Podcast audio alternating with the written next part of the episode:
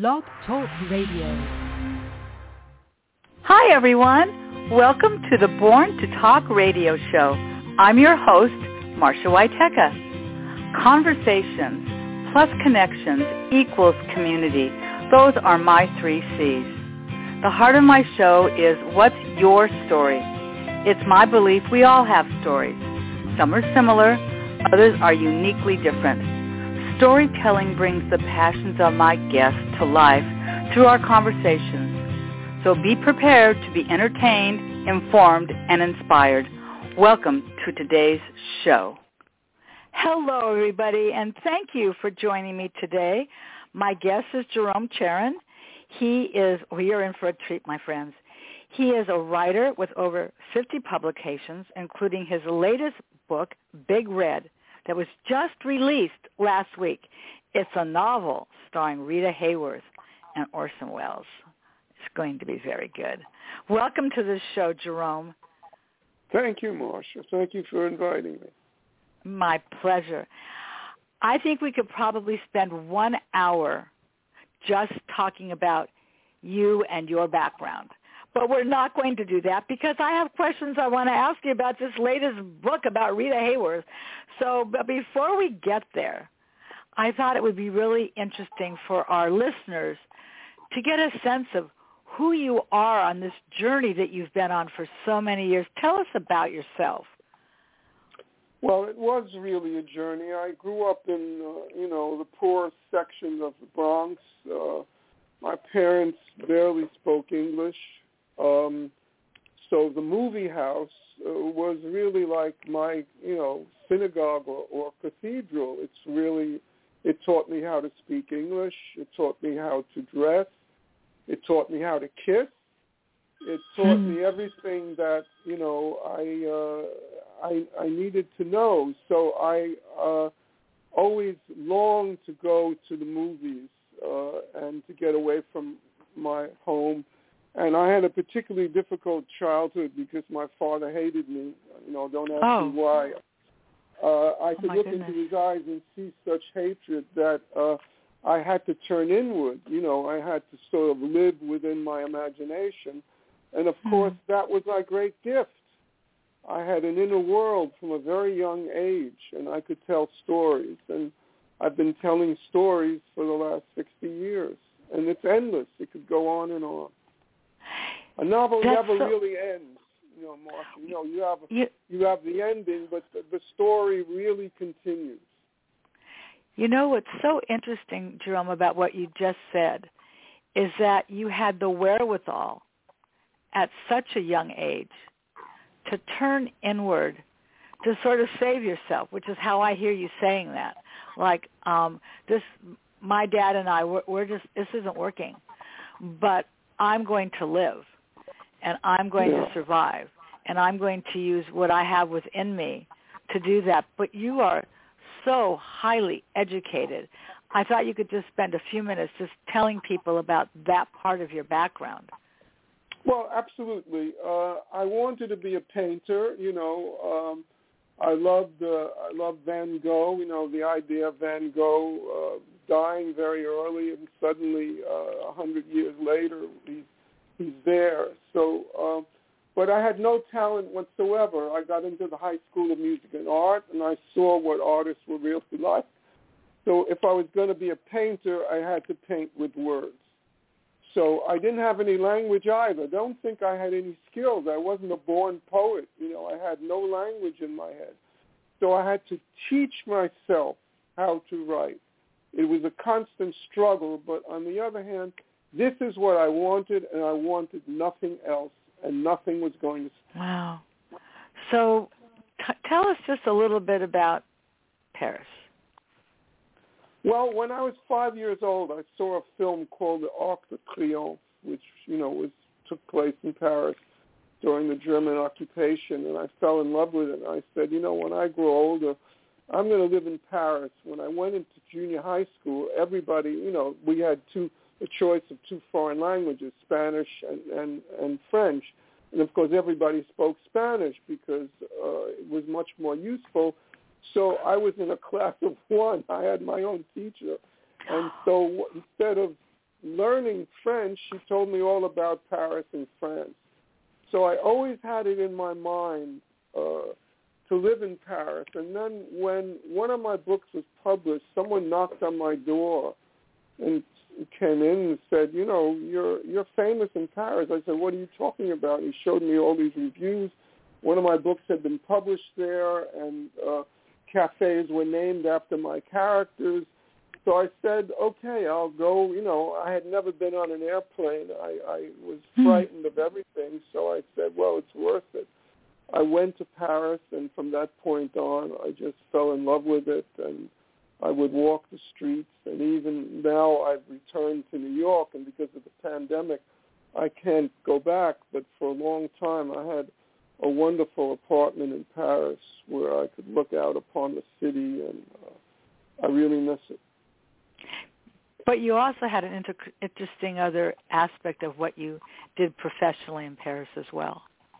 Yes, well, uh, you know, I I never thought of writing as, as earning money. I mean, I never thought of it as writing bestsellers. So uh, hmm after my first novel published, you know, it was exactly at the time when universities were taking writers, uh, you know, were accepting writers to teach. So I had an offer right away from Stanford and Berkeley. I should have chosen Berkeley, but I chose Stanford. And from that point on, I taught at Stanford. Then I went to the City University of New York. I also taught at Princeton. Uh, and finally, I went. I did move to Paris in I think 1989, and I wrote a letter. There's an American university there, and I said I can teach this, that, that, and film. And they needed me to teach film, so I started my own film department, and I had a wonderful time because all I would do was uh, sit with my students. We'd watch a film, and I'd say, just tell me what you see inside the frame. I don't want to hear anything about what doesn't happen within the frame.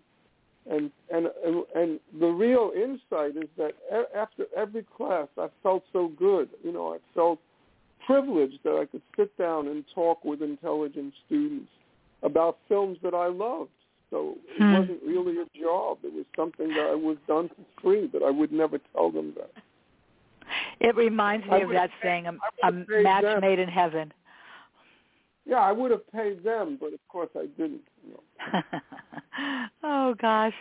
Well, I, I I think you have an interesting backstory. Some I don't know if you've written a biography, but I think you should. That's just my thoughts. All right, we're going to talk about the book that was just released last Tuesday. It's been hasn't even been a week yet, and the Right. name of the book is called Big Red, a novel starring Rita Hayworth and Orson Welles. So we're going to talk about that now. So let's. Why did you decide to focus on Rita Hayworth and Orson Welles in your new novel? Well, um, having taught, you know, um, at the American University of Paris, one of my courses was a seminar on Orson Welles. And I realized after watching his films and studying him that he had revolutionized Hollywood. I mean, uh, he was the first filmmaker to have final cut in Hollywood. In other words, uh, most directors, after they finish the film, it's the studio that cuts the film.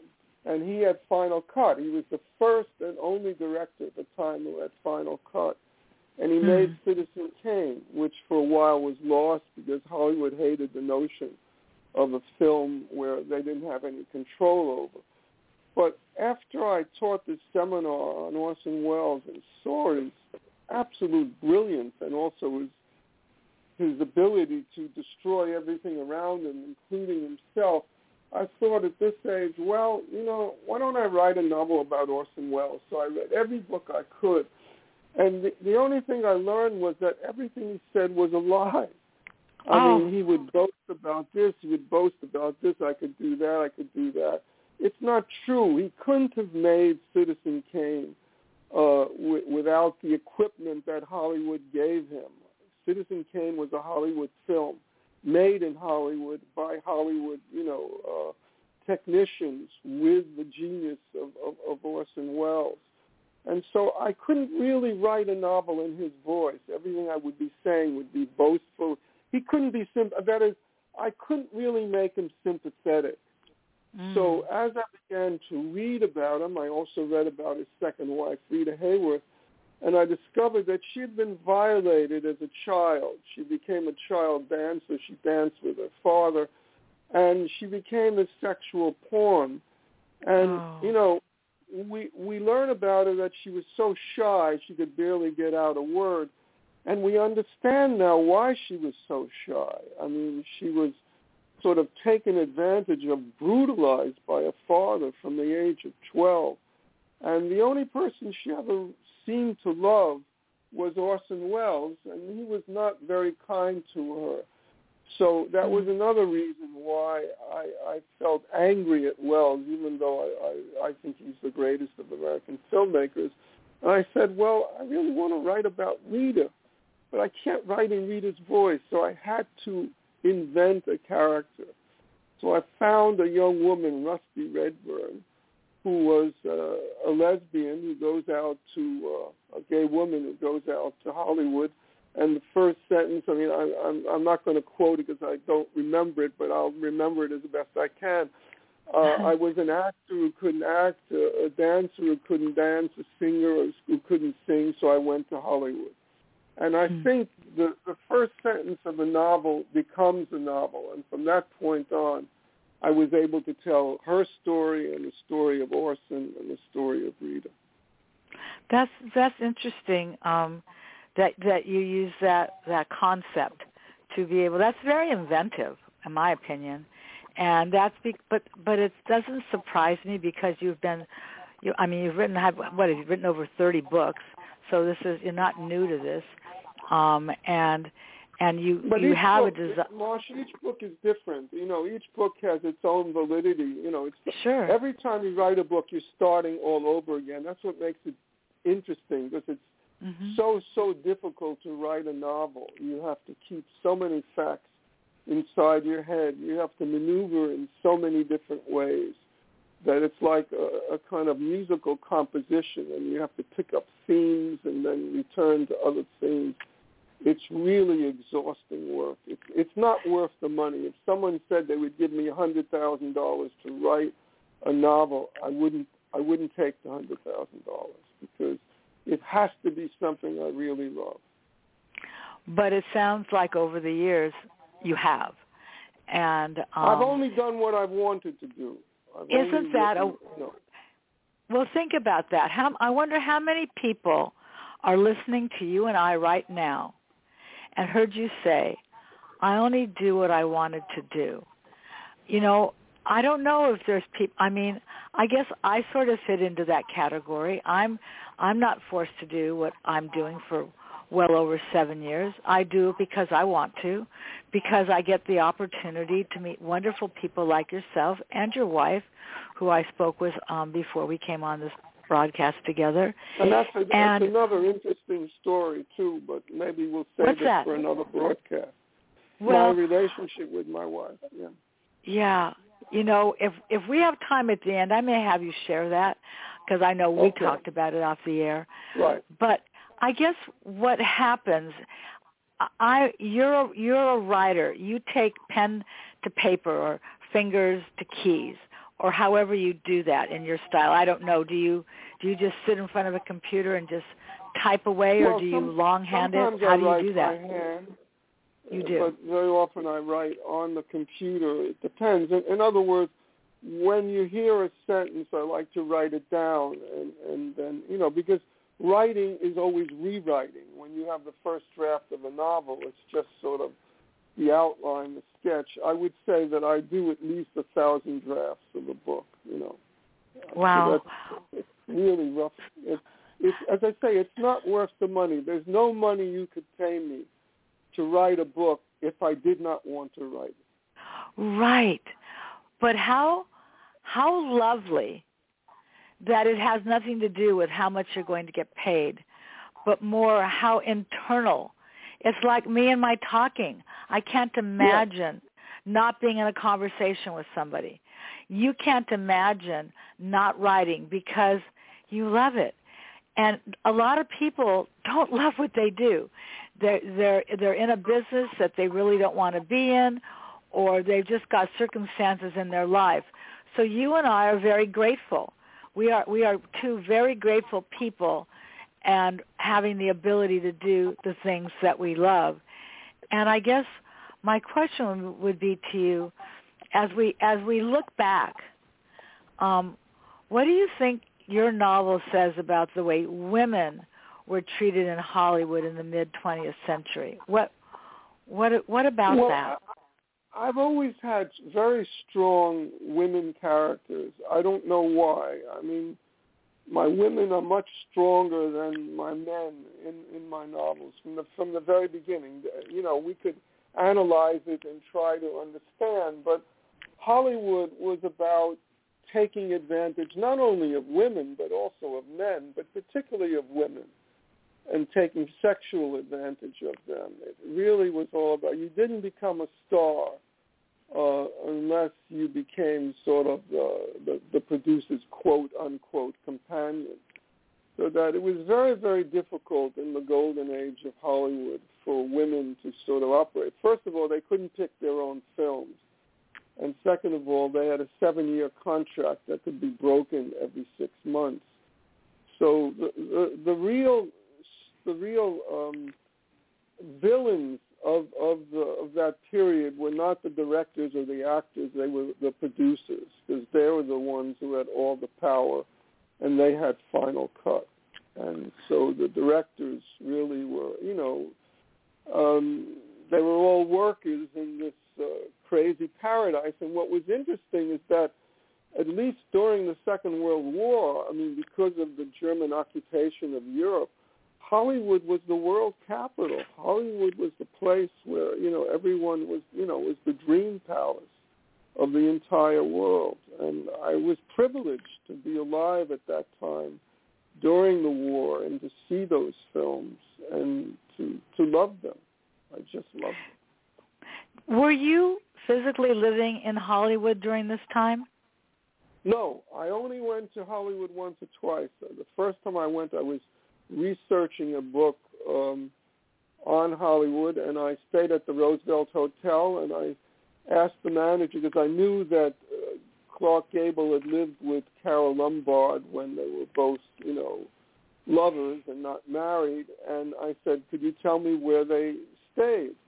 And he took me up to this penthouse, which was all wood paneled, and showed me where they lived with this view of Hollywood Boulevard. And I, I just fell in love with these characters. And the first time I went to Hollywood, uh, you know, I think I was well into my 40s, and I just fell in love with it. And then I came again as a producer, and I had I had a a suite that was uh, as big as a fortress, but you know, it just didn't didn't make me feel. Being a mogul did not make me feel good. It made mm-hmm. me feel foolish, you know. And I was so much happier when I had my room and just walking down Hollywood Boulevard, going to mm-hmm. shows and sort of having lunch, and then going to Hollywood and Vine and seeing that wonderful yep. mural of all these actors. And it was paradise for me. Yeah, people still, you know, I, I, it's still a place. If if you have, because I don't live that far from there, you know, you right. have people visiting from out of state. One of the first things they want to do is go to Hollywood. Um, right. I'm a I I am a subscriber to the Pantages Musical Theater, so I go to Hollywood pretty regularly. Um, it's you know you've got a lot of street vendors now. You've got a lot of shenanigans and other things that are going Absolutely. along Hollywood Boulevard. But I wanted to I wanted to get a clarification on something that you said because you know my my thought is if you don't know then you don't know and so if you don't know maybe somebody else doesn't know so in the terms of glossary and I, and that's how I'm categorizing this can you tell me the difference between the responsibilities of a producer as opposed to a director?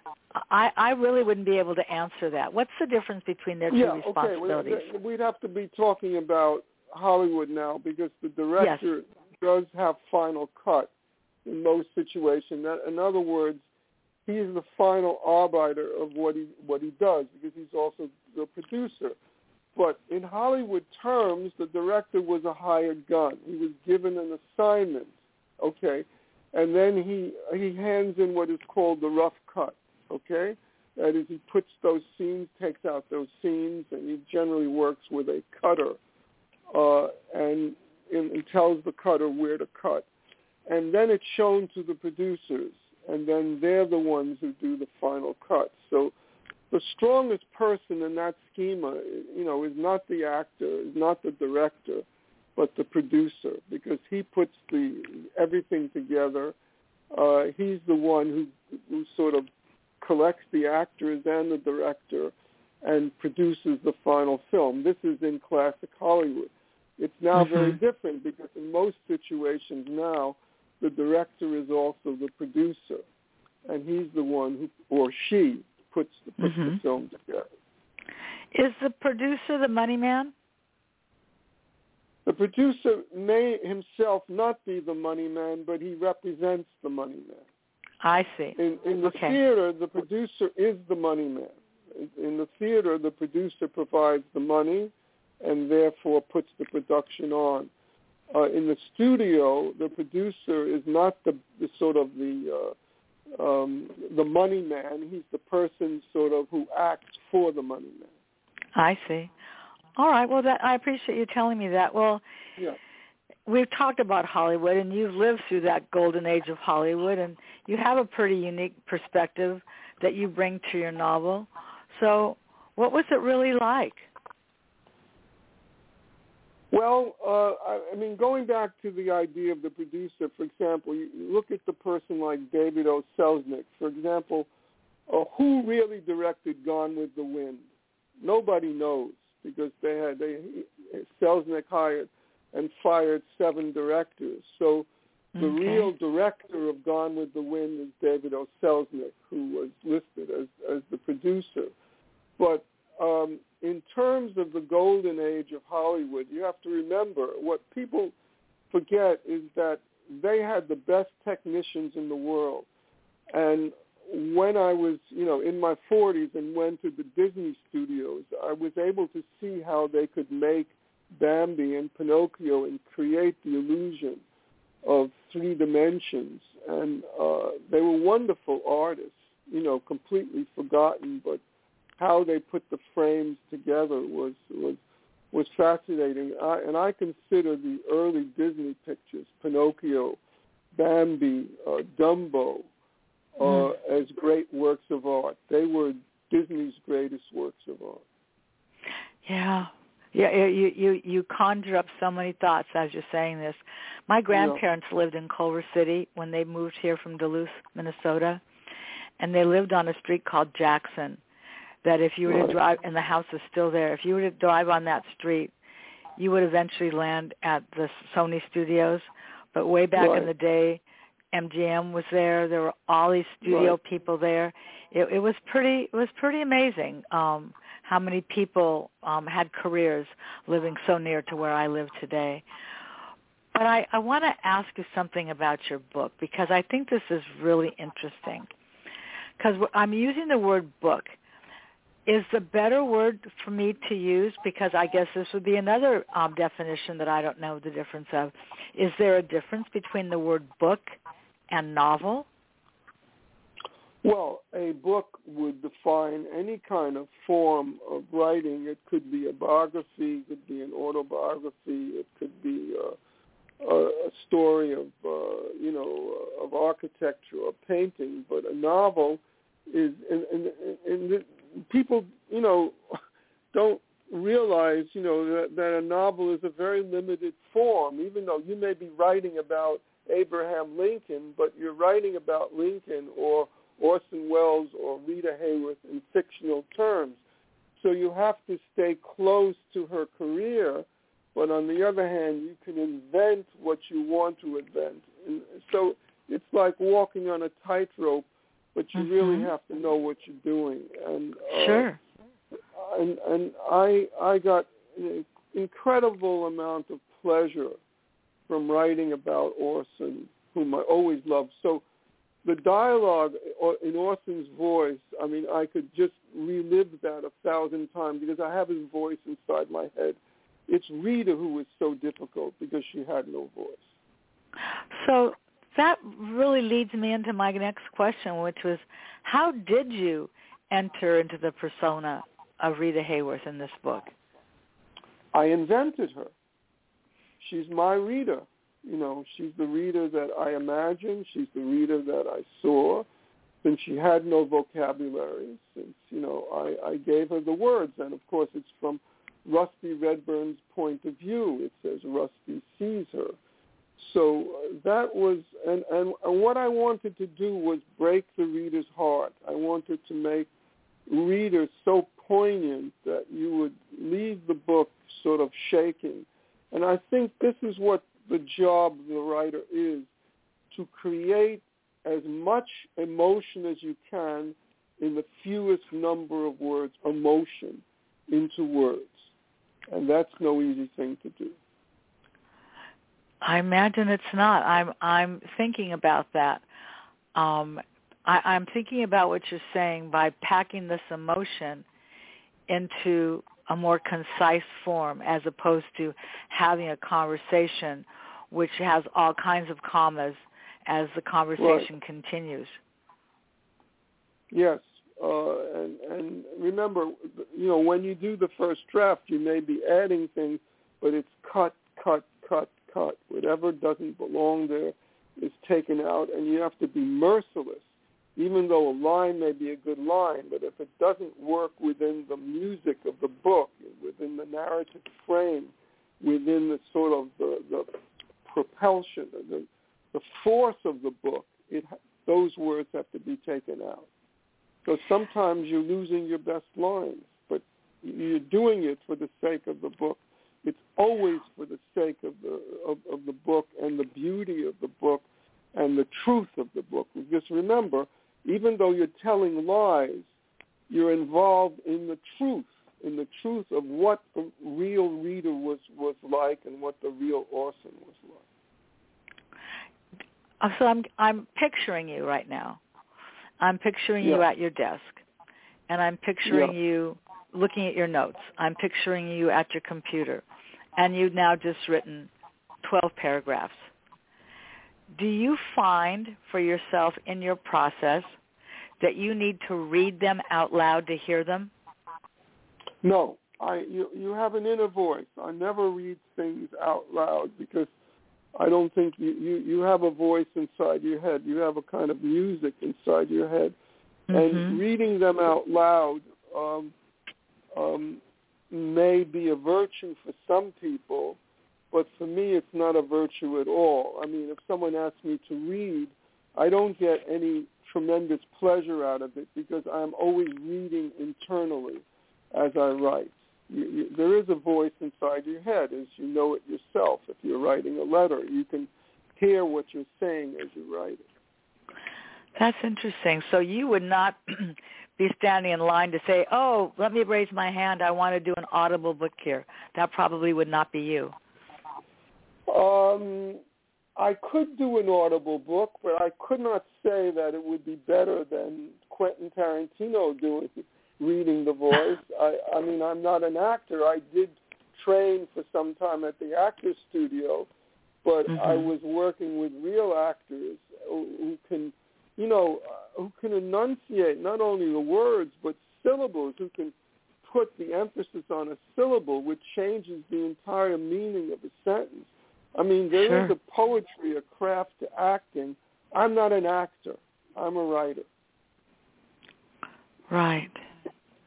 It's it's real it's it's interesting and I think it's really great that you taught it for so long. Do you ever have any students reach back out to Jerome, and say, you know what, I just, sir, I just need to thank you because this is how you have affected my life 30 years ago. Do you do you have any students well, that reach yes, back out I, to you? I, I, I actually I do. I, I have one student when I was teaching at Princeton. Nobody else wanted him. Joyce Carol threw him out of her class, and he was a pariah. And he came to he said, "Give them to Jerome. You know, give them to the mm-hmm. maniac." So he came in and he said, I don't want to go to class. I said, that's fine. You know, just do your pages and we'll sit down and and work on them together. And he was a wonderful student. He was a wonderful writer. And so I wanted to get in touch with him again because uh, we were, um, uh, I, I was doing a, a, a novel about um, uh, about uh, Lincoln, and uh, I was going, you know, uh, to Gettysburg. So I managed managed to get his uh, his address, and so I wrote to him and I said, you know, I said to him, do you remember me? And he wrote back and said, I remember you every day of my life. And that's the most beautiful thing anyone has ever said to me. You know, wow. That I was that important to him and his uh, and his writing, you know. I mean, that's the that's, pleasure that a teacher gets, you know.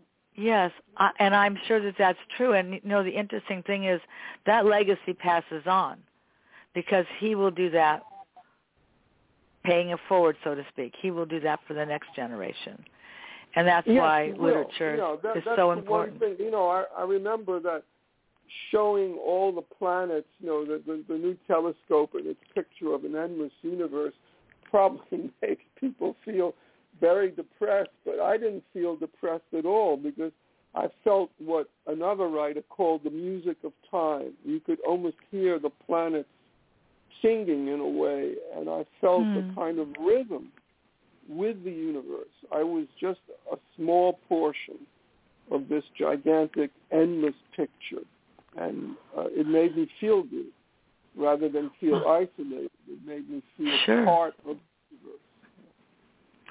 I'm wondering. Uh, there are a lot of voices in my head. I also have a lot of music up there. There's usually a jukebox going on up in that brain of mine. Right.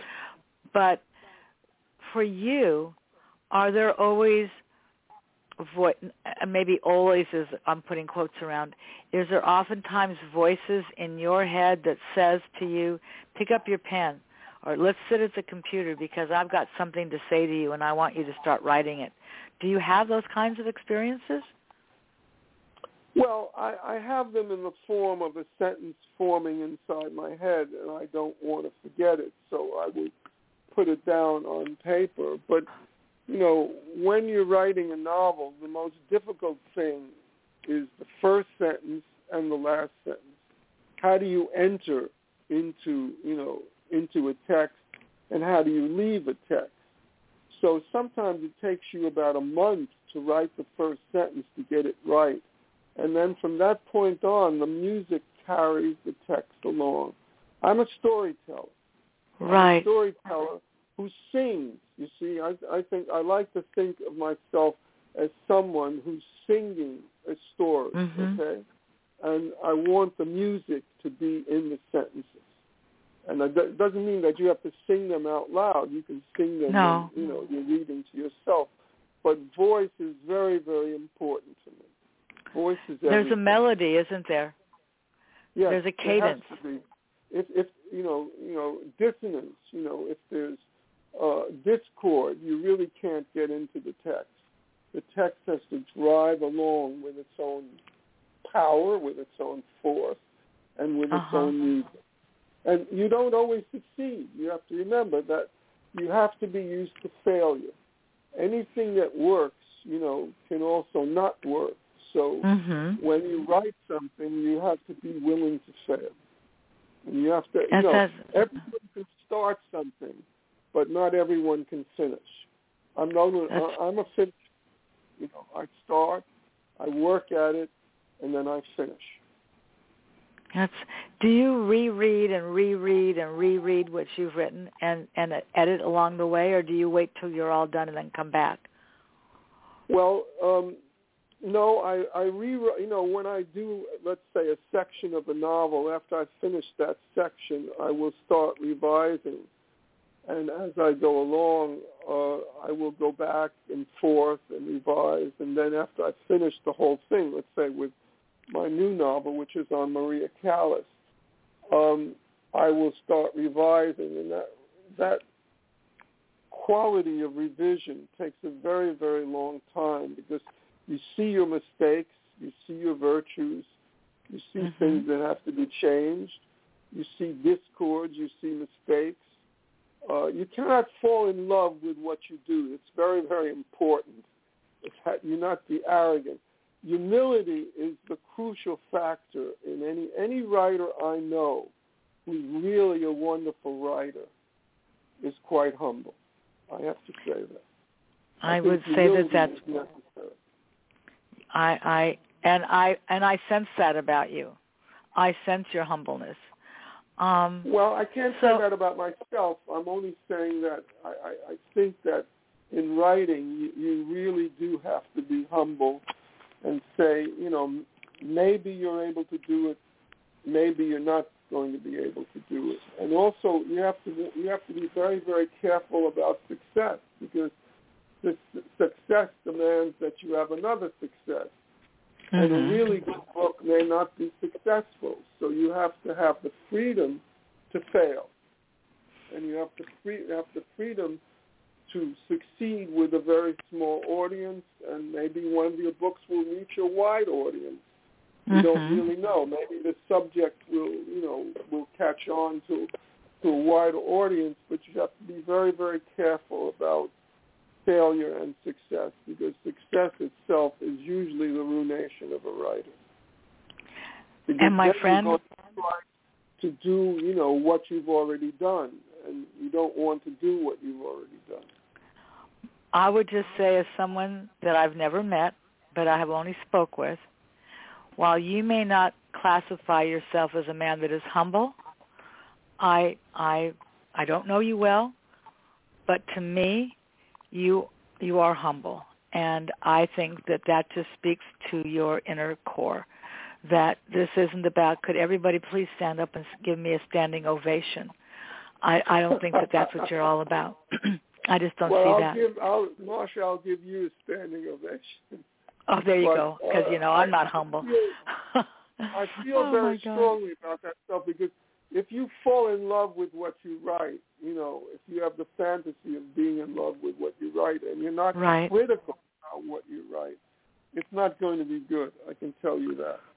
Okay. Because without that constant reworking, without that constant sort of clash of language, never going to come together in the way that you want, in the way that's So that- important. Right. So is, I'm curious about this. I know you mentioned a little bit about Rusty Redburn. So tell us Right. a little, little tell us a little bit about Rusty in your book.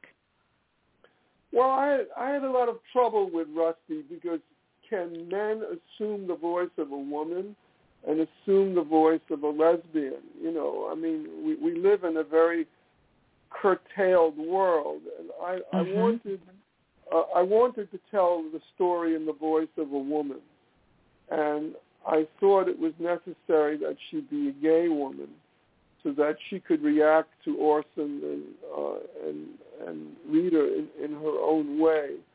And I feel that uh, I succeeded. I think. Good. I say I feel. I think because I don't know. It's not for me to say. But I feel that I succeeded in allowing Rusty to tell the story of Hollywood, of Orson, Mhm. and of Rita's great sadness, of her decline. We all know what happened to Rita. As a matter of fact, uh, my wife Lenore happened to be at a reading uh, in an apartment where Rita lived at the end of her life on Orson on on uh, uh, Central Park West, and it's very very sad that she had Mhm. early onset Alzheimer's, but it's not so surprising considering the the inner life. She wasn't educated. Her father violated her. Her mother did not protect her. It's very, very important. Her mother Oh. did not protect her. And so she fell into this world. Uh, she became a star. She had to sleep with producers, as we all know. Uh, this was the, quote, golden age of Hollywood, which was not really made of gold. Yes. Yes, it sounds like that's true. So do you see do you ever see yourself in any of your characters that you write about? I see myself in all the characters. I think, uh, you know, you have to be sympathetic. even to the evil characters, you, you have to write about them with a kind of energy. And in order to write about them with energy, you have to see their point of view. You have to see mm-hmm. the way they see the world. And you have to be as cruel as they are, as mean as they are. And this is what gives the novel its, its flavor, its taste, its strength, its aroma. Uh, a novel has to sing, you know. It's a song. You're really writing a song. Do you think that historical fiction is more powerful than a biography? I'm one of the few who say no, because if you look at, I, I give two examples. I give Doris Kearns Goodwin, um, um, the um, what is it, the um, the um, no the, the, the I forget the name of a book. Um, uh-huh. A team of scoundrels, team of rivals. There you go. team of, excuse mm-hmm. me. I mean, I had to think of that. Uh, that is a a, um, a nonfiction book um, about Lincoln during the Civil War, but it's beautifully written. It could very well be a novel, and I also think of Robert Caro's Power Broker about um, um, about you know, you know the uh, Robert Robert Moses, and uh, that's one of the most extraordinary book uh, books I've ever read. So mm. it's not true that the nonfiction writer cannot summon up uh, his character or or her character in a fictionalized way. It, it, it's all gift. It's all talent. So that Doris Kearns Goodwin is writing history as if she were a fiction writer, and so is is is, is, is Robert Caro. So it's the gift.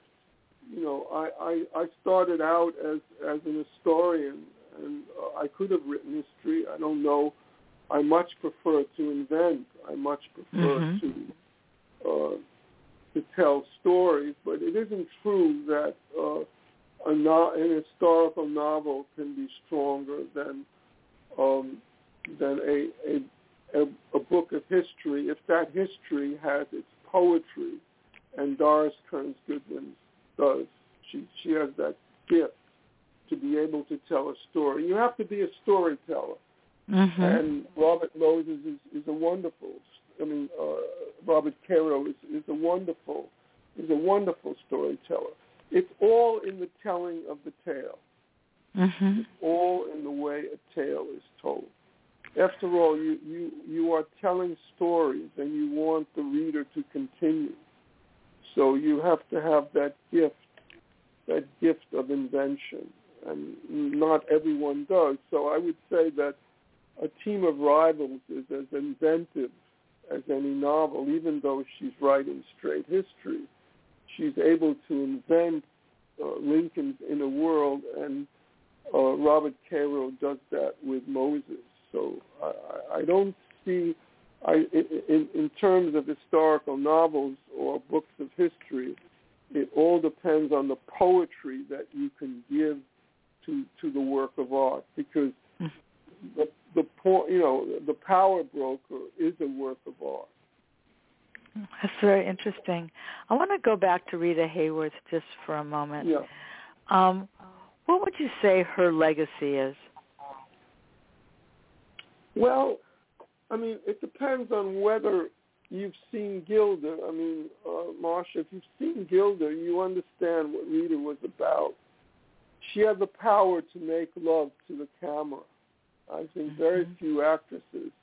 I mean, uh, Marilyn Monroe had a tremendous gift as a comedian, and she also could make love, but it was also in the form of a parody.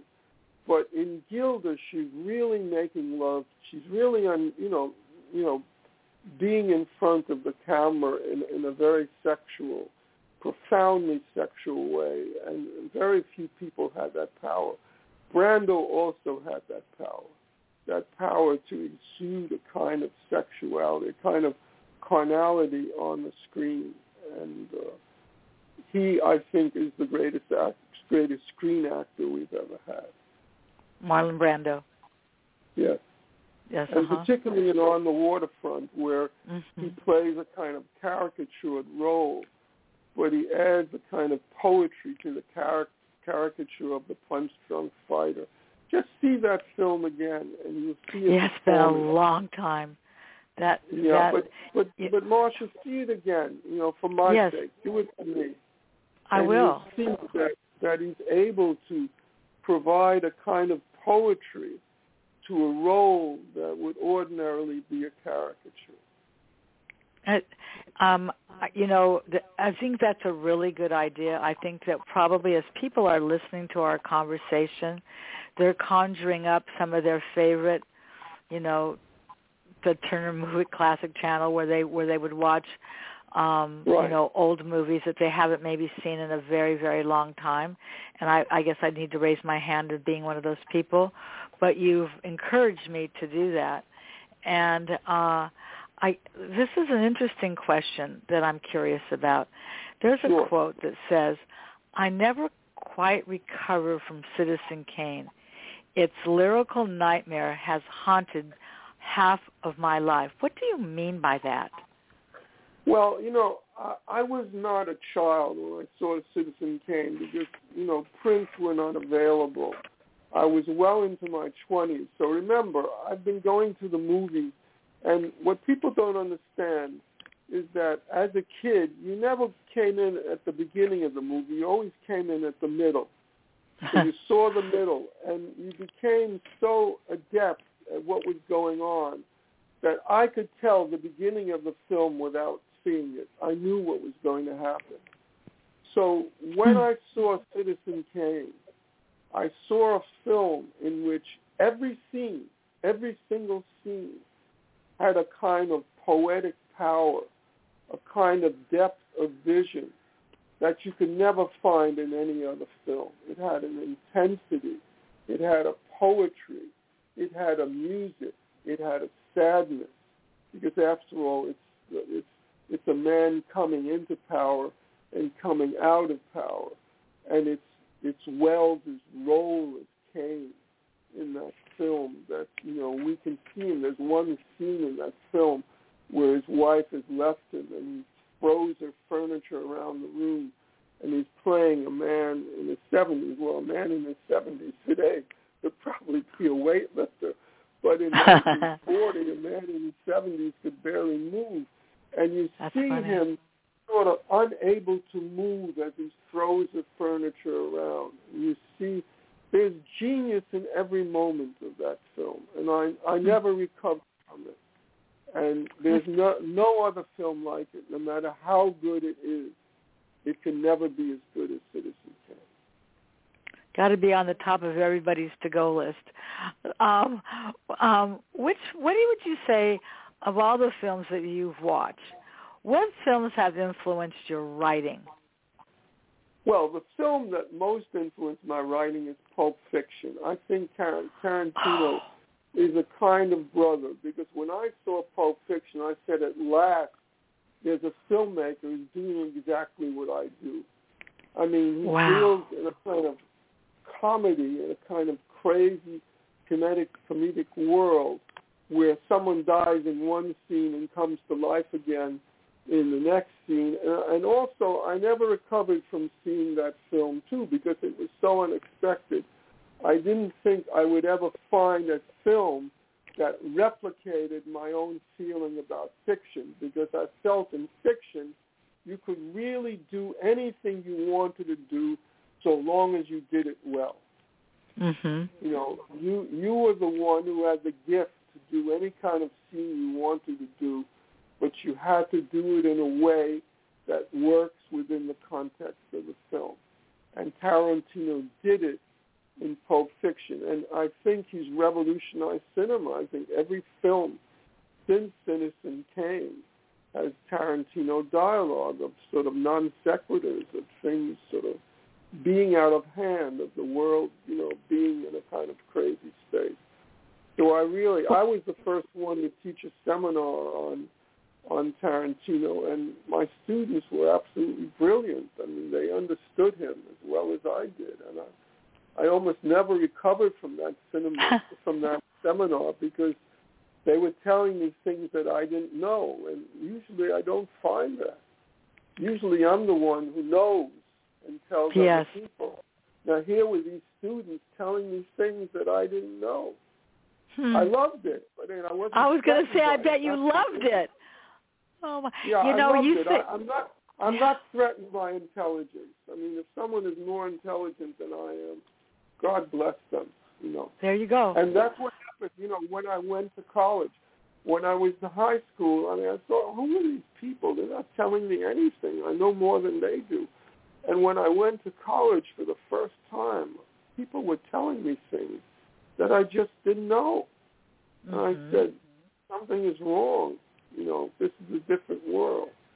So I, you know, being a poor kid, I happened to go to a very good school, Columbia College, which yes. happened to have wonderful English departments.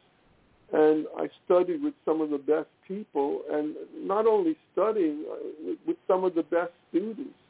And we had a, a seminar for, for, for the very best students where you went through the history of literature for two years. And mm. you started with Homer and you went all the way, let's say, to Virginia Woolf. And uh, in, in each of these classes, we made one of the students crazy because mm-hmm. the students were brighter than one of the teachers. So, you know, wow. we would make fun of them. You know, I was very mm. cruel. I say I'm, I'm sorry for what I did, but, you know, you can't have a teacher who's not as smart as you are. It doesn't right, work. right, right. That's you said Pulp Fiction, and I'm just thinking, okay, so does that because I remember that movie because of my children. That movie come out right. in the 80s. Was that a movie in the in 80s? The 90s. I think in Oh, it was. It was in the 90s. Okay. Yeah. That even makes more sense. Um, when we think about um, Orson Welles and Rita Hayworth, if you were just to say, okay, give give me an idea. So, what would you say was your favorite movie by or with Orson Welles?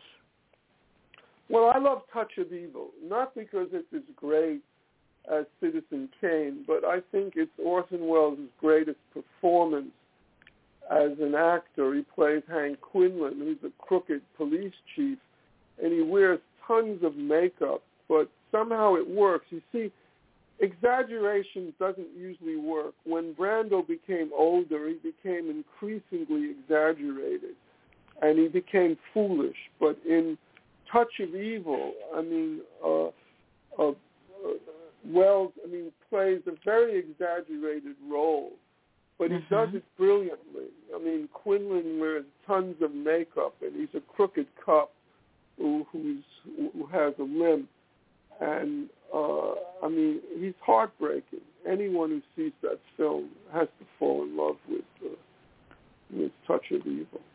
And I, I, saw, my, you know, it, it, it was a film that you know that disappeared that only played for three days. So I hmm. saw it. Uh, I was already, uh, you know, I, I may even have been in college. I think it was 1956. But uh, all the kids in my neighborhood would remember every line, even though the, the film disappeared as soon as it, you know, was shown.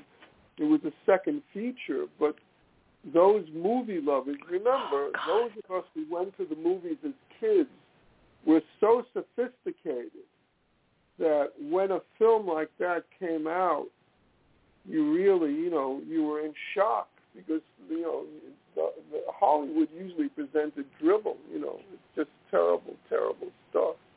And then suddenly this unwanted film comes along, this film that's discarded, and you see its beauty. You can determine its beauty.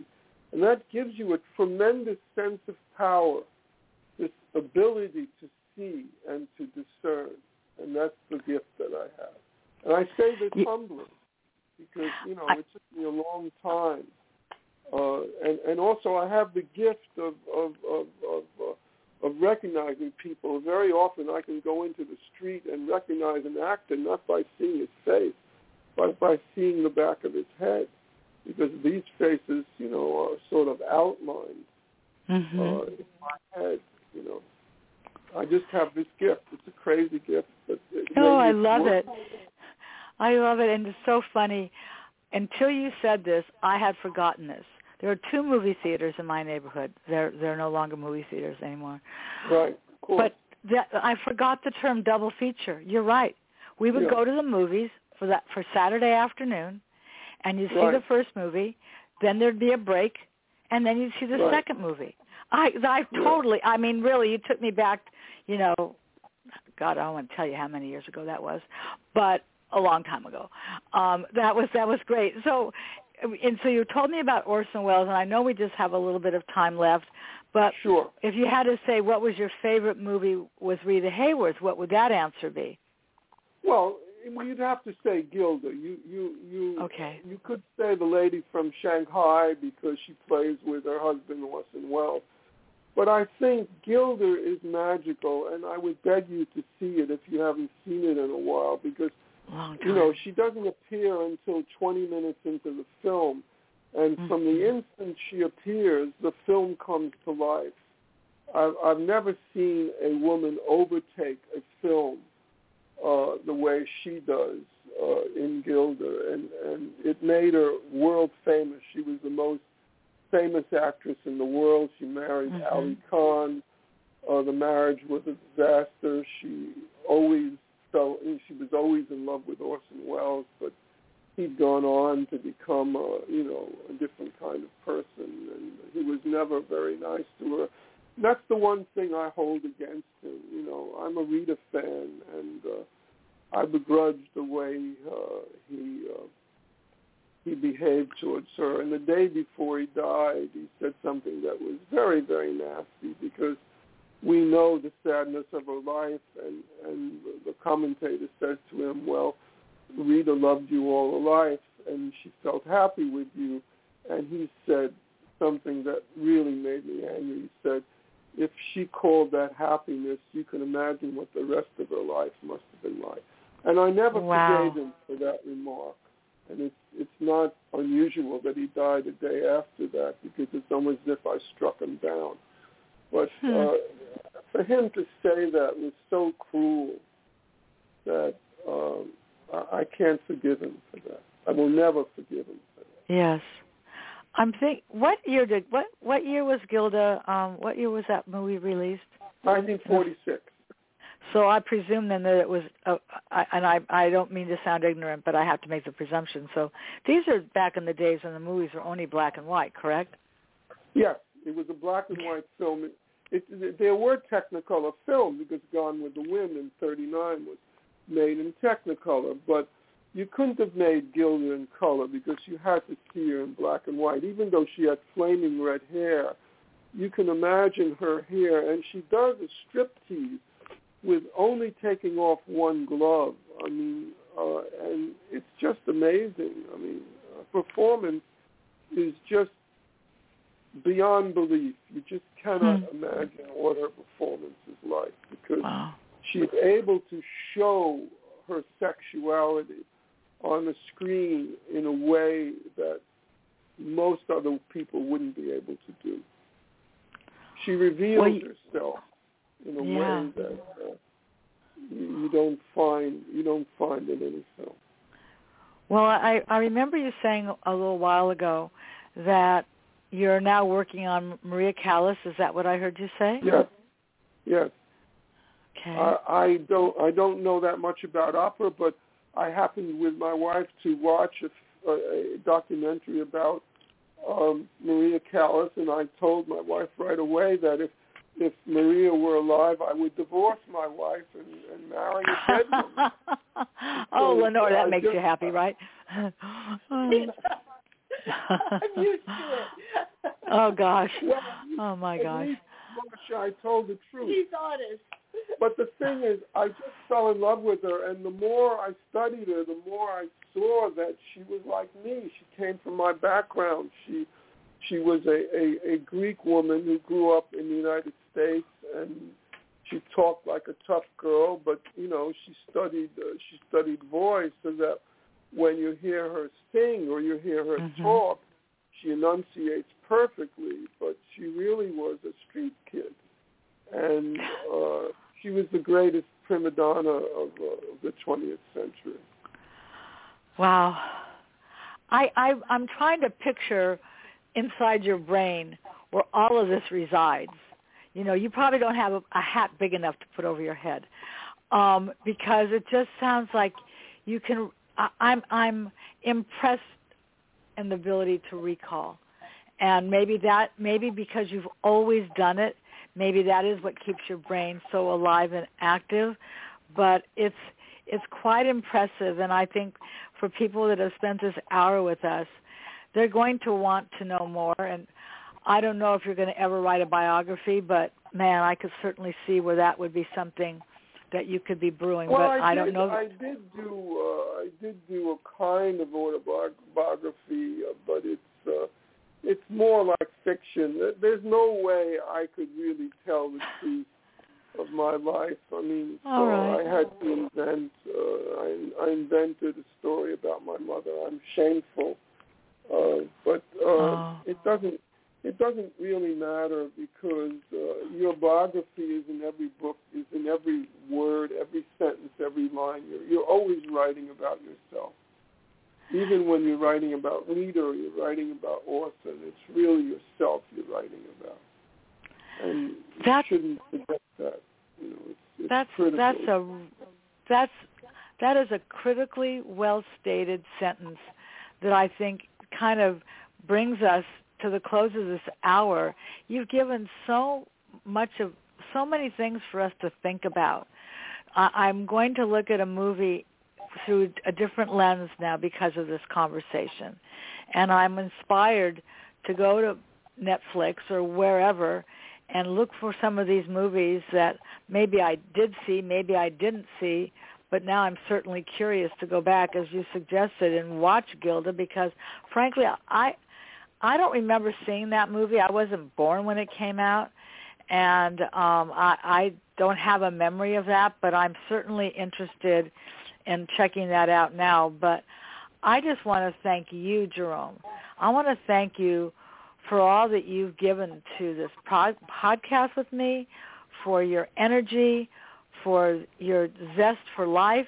And Lenore, I know you're sitting in the room with him, and I want to thank you also for being his partner It's all been these years. wonderful. It's been wonderful to even be a fly on the wall here, listening to the two of you. Well, Well, I had thank a great you. time. I had a great time, Marsha. We, we, as you know, we could have continued forever. This could go on until midnight, but it doesn't Absolutely. really matter. We touched, we touched what we had to touch. We did, and you know, when this Maria Callas book comes out, you'll have to come back, and we will, I we will, certainly we will. will, we'll have episode two together.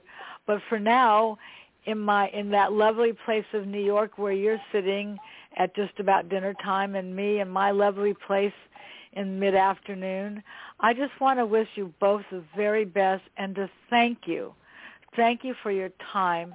Um, I will make sure that your um, uh, book is um, linked so people can just easily go to Amazon or wherever they like to buy books and buy this book and and learn more about you because this has really been just a delightful way for me to spend my afternoon. I'm very grateful. Thank you, Marsha. We are too. We enjoyed it. I learned myself. So You know, isn't it funny how that happens? It's like, oh, yeah, I, I guess I never really thought about that. So Lenore, thanks. So thanks for playing along, my friend. That that made it all the better. And for the rest of you listening, that concludes one, two, three, four, five podcasts in the month of August. Oh, it's been a delightful Wow. month. I know. So for everybody listening, thank you once again. And I'm going to let um, Jerome and Lenore get on with their afternoon. And I'll be back next week, everybody. Bye for now. Goodbye. Goodbye, Marsha. Bye-bye.